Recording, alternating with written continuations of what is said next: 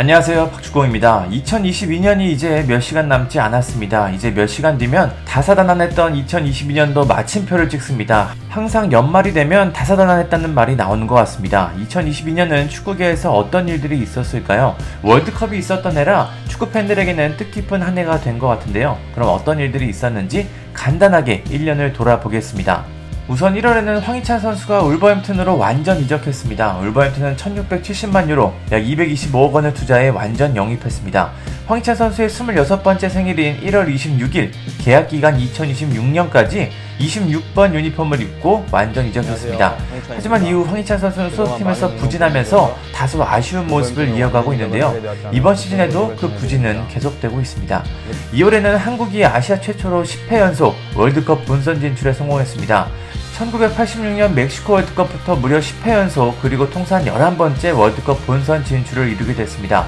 월드컵 10회 연속은 참 대단한 기록입니다. 물론 아시아 지역이라고 큰 의미를 부여하지 않는 사람들도 있지만 10회 연속은 브라질, 독일, 이탈리아, 아르헨티나, 스페인까지 딱 5팀입니다.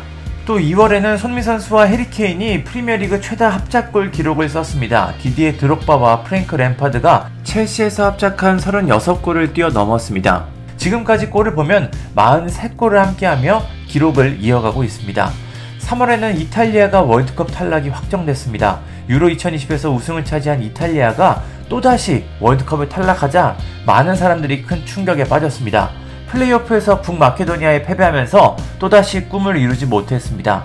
같은 시기 한국은 월드컵 최종 예선에서 이란을 11년 만에 잡아내며 기분 좋게 월드컵 본선을 기다리게 됐습니다. 4월에는 월드컵 조추첨이 열렸습니다. 한국은 포르투갈, 우루과이, 가나와 함께 H조에 속했는데요. 많은 사람들은 스페인, 독일, 코스타리카와 한 조에 속한 일본보다는 낫다. 뭐 이렇게 생각을 했습니다. 그래도 강팀들과 한 조에 속한 한국은 많은 걱정을 하며 본선을 기다렸습니다.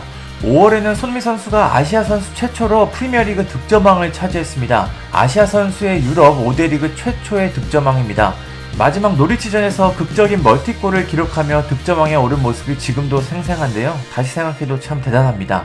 6월에는 브라질 대표팀이 내한했습니다. 브라질은 초호화 스타들을 대거 이끌고 한국을 방문했습니다. 이들은 경기 전에는 남산, 에버랜드 등 다양한 관광지를 다니면서 사람들을 놀라게 했고 경기에서도 압도적인 모습으로 5대1 대승을 거뒀습니다. 이따만 해도 우리가 월드컵에서 또다시 브라질을 만날 거라고 생각한 사람은 많지 않았을 것 같습니다. 7월에는 손미 선수의 소속팀 토트넘이 한국을 방문했습니다. 저도 열심히 현장을 방문했던 게 생각이 나는데요. 토트넘은 한국에 와서 다양한 행사에 참여하며 한국 축구 팬들을 즐겁게 만들었습니다. 국내에서 팀 K리그 세비야와 경기를 펼치면서 국내 팬들에게 한층 가깝게 다가왔습니다. 토트넘이 또 한국을 방문했으면 좋겠습니다. 또 7월에는 김민재 선수가 이탈리아의 명문 구단 나폴리로 이적했습니다. 또 다른 스타의 탄생이었는데요. 김민재 선수는 이적 직후부터 뛰어난 활약을 하며 모두를 놀라게 했습니다. 8월은 대표팀의 주전 공격수 황의조 선수가 노팅엄 포레스트로 이적했습니다. 프리미어리그 구단이라 많은 기대가 있었는데 바로 그리스 구단 올림피아코스로 임대를 떠났습니다. 안타깝게도 황의조 선수는 올림피아코스에서 별다른 활약을 보여주진 못하고 있습니다. 황의조 선수가 빨리 다시 살아나기를 응원하겠습니다.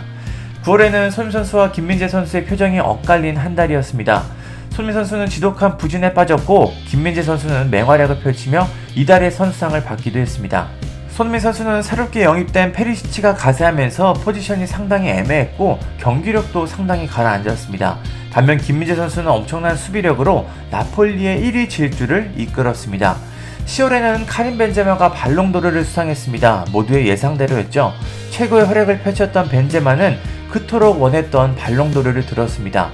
벤제마는 챔피언스 리그와 스페인 라리가 우승을 이끌었고 두 대회 모두 득점왕을 차지했습니다.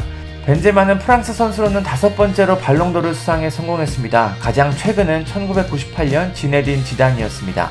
11월에는 카타르 월드컵 최종 명단이 발표됐습니다. 많은 사람들의 관심을 받았던 이강인 선수도 포함이 됐습니다. 그런데 손흥 선수가 소속팀에서 안면 골절 부상을 당해 많은 축구 팬들이 걱정했습니다. 하지만 손미 선수는 초인적인 모습으로 빨리 수술을 받았고 회복해서 마스크를 쓰고 월드컵에 출전했습니다. 12월에는 카타르 월드컵이 끝났습니다. 리오넬 메시는 자신의 마지막 퍼즐인 월드컵 우승에 성공하며 역대 최고의 선수로 등극했습니다. 한국은 12년 만에 16강에 진출하는 성과를 거두며 모든 국민들을 행복하게 만들었습니다. 12월 마지막에는 축구왕제 펠레가 세상을 떠나기도 했습니다. 대장암 말기 투병 중이었던 펠레는 82살의 나이로 눈을 감았습니다. 이렇게 보니까 참 많은 일들이 있었습니다. 2023년에는 또 어떤 일들이 있을까 참 궁금합니다. 이 영상을 보시는 축구팬들 그리고 박축공 구독자분들 모두 행복한 일들만 가득 찬 2023년이 되기를 바라겠습니다. 감사합니다. 구독과 좋아요는 저에게 큰 힘이 됩니다. 감사합니다.